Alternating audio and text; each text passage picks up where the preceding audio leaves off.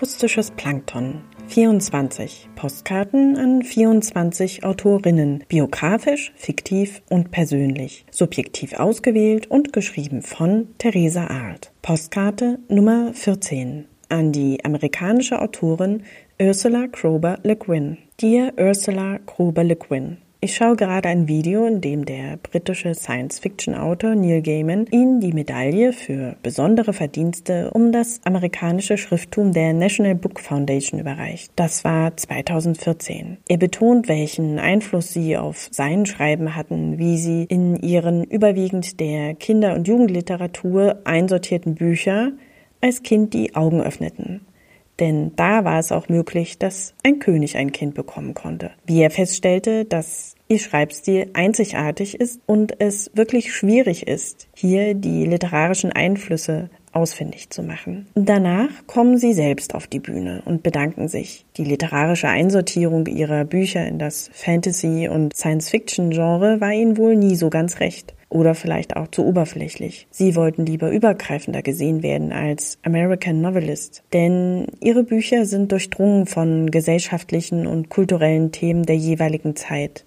Der amerikanische Literaturkritiker Harold Bloom sortierte sie vielmehr bei Modern Critical Views ein. Und so waren sie unter anderem in der Gesellschaft neben Jane Austen, Bertolt Brecht und Franz Kafka. Das Schreiben und das Beobachten, das sich auseinandersetzen, lag wohl in ihrer Familie. 1929 wurde Ursula Krober Le Guin in Berkeley geboren. Ihr Vater, ein Kind deutscher Einwanderer, war Professor für Anthropologie. Ihre Mutter ebenfalls Anthropologin und Schriftstellerin. In Le Guins Familie gab es immer einen regen Austausch. Nach der Schule graduierte Le Guin am Radcliffe College, setzte ihr Studium der französischen und italienischen Literatur an der Columbia University in New York fort und erhält ein Fulbright-Stipendium, um in Paris für ihre Dissertation zu forschen. In jener Zeit lernt sie ihren Mann kennen einen jungen Historiker mit bretonischen Namen. 1953 heiraten sie und kehren gemeinsam in die USA zurück. Hier legt Le Guin ihre Doktorarbeit zunächst beiseite und arbeitet als Sekretärin, unterrichtet Französisch und zieht ihre drei Kinder groß. Ihr Mann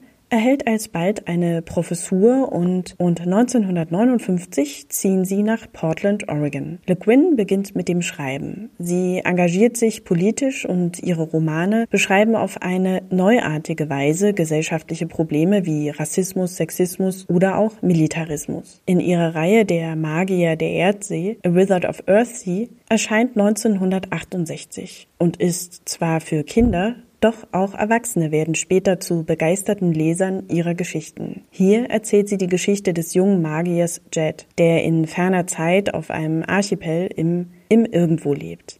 Er geht auf eine Zauberschule, wo er lernt, seine Zauberkräfte zu entwickeln. Der Magier muss viele Abenteuer bestehen und wird zum Schluss von einem Drachen gerettet. Ihr Hainisch-Zyklus zeigt eine ins Weltall expandierte Menschheit auf verschiedenen Stufen der Entwicklung. Doch es ist nicht ganz leicht, das literarische Schaffen Le Guins eben nur einem Genre oder nur einer Altersklasse einzusortieren. Ihr literarisches Werk war so vielfältig und gleichzeitig auf so einem hohen Niveau, dass es schwer zu glauben ist, wie viele Bücher sie veröffentlicht hat. Sie schrieb 23 Romane, 12 Bände mit Kurzgeschichten und Novellen, 11 Gedichtbände, 13 Kinderbücher, acht Essaysammlungen und vier Übersetzungsbände. Der Magier von Erdsee wurde millionenfach verkauft und ihre Bücher in 42 Sprachen übersetzt. Sie war Mitglied der American Academy of Arts and Letters und gewann mehrmals die wichtigsten internationalen Fantasy- und Science-Fiction-Preise. Nach der kurzen Ansprache des Schriftstellers Neil Gaiman im Jahr 2014 für den National Book Award betreten also sie die Bühne. Lächelnd stellen sie das Mikrofon auf ihre Größe ein und meinen, dass anscheinend alle Redner vor ihnen größer gewesen sind als sie. Doch was nun folgt, ist keine Dankesrede im eigentlichen Sinne, sondern vielmehr ein Appell an ihre Schriftsteller, Kollegen, Kolleginnen. Sie, die schon als Nobelpreiskandidatin gehandelt wurde, fordert auf, dass sich mehr dafür eingesetzt wird, dass es um die Literatur gehen solle und weniger um Verkaufszahlen. Le Guin fordert auf, in unserer kapitalistischen Gesellschaft sich als Mensch zu widersetzen, denn für sie beginnt Widerstand und Veränderung oft in der Kunst.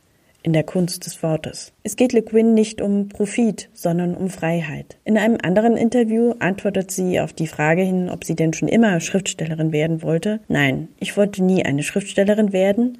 Ich schrieb einfach. 2018 verstarb Ursula Krober Le Guin.